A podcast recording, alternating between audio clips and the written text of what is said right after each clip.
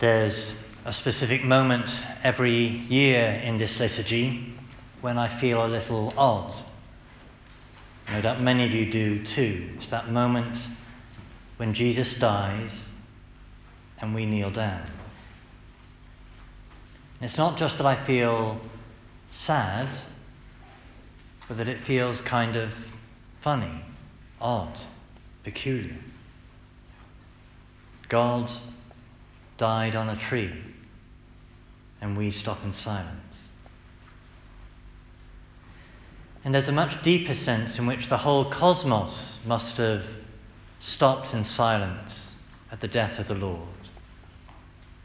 There's an ancient hymn that the liturgy of the church uses at this moment that says, The cross stands empty in a world grown silent. That it feels as if all has stopped and nothing is happening.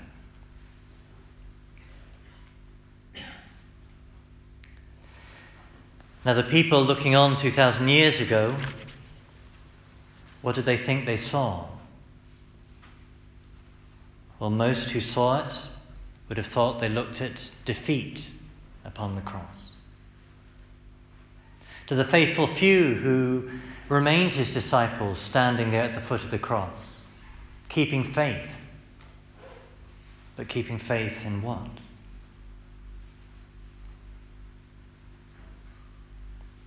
Well, what did he say? Well, we might sense silence. We might sense absence. We might sense that there's a failure, a defeat of God. But he, as we heard there, he in his last breath, what did he say? It is accomplished. Accomplished that as he'd said so many times in so many different ways in the build up to this event, and we heard him to say in this account, I was born for this. I came into the world for this. And then finally, it is accomplished. So let's pause and briefly consider at least what it was that was accomplished. Well, the prophecies of old were fulfilled. Prophecies such as the one we heard in our first reading that one would come who would bear our sufferings and carry our sorrows. Accomplished also was a sacrifice for our sins Behold the Lamb of God who takes away the sins of the world. Accomplished too was a definitive confrontation between evil and good. And accomplished the one eternal God being united with us in our pain, in our wounds.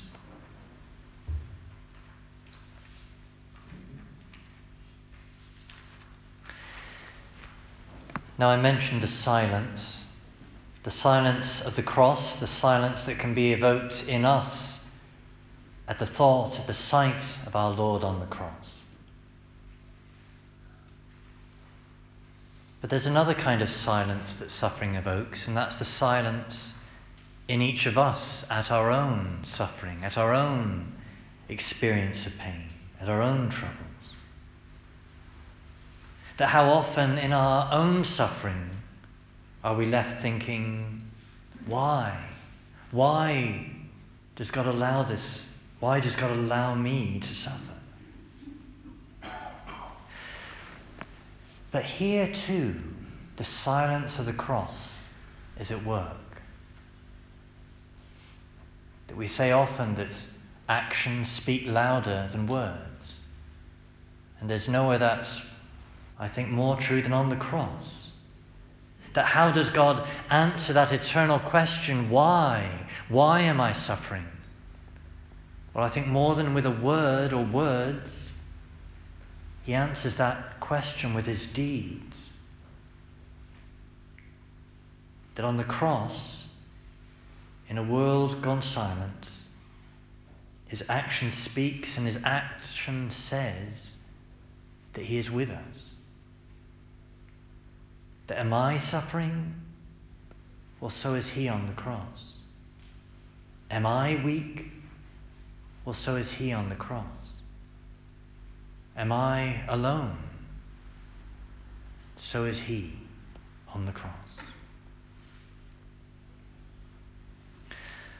Or rather, what the cross means is that I'm not alone because He is with me.